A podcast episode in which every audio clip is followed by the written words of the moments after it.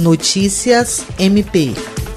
Na manhã da última quinta-feira, membros e servidores das três promotorias da infância do Ministério Público do Estado do Acre e do Centro de Apoio Operacional de Defesa da Criança e do Adolescente, Educação e Execução de Medidas Socioeducativas participaram de um treinamento sobre o Sistema Único de Assistência Social, o SUAS, ministrado por duas gestoras de políticas públicas do Estado. A intenção do treinamento foi instruir as equipes acerca de normativas de políticas públicas para melhor exercer a função de controle e monitoramento, especialmente em relação a crianças e adolescentes.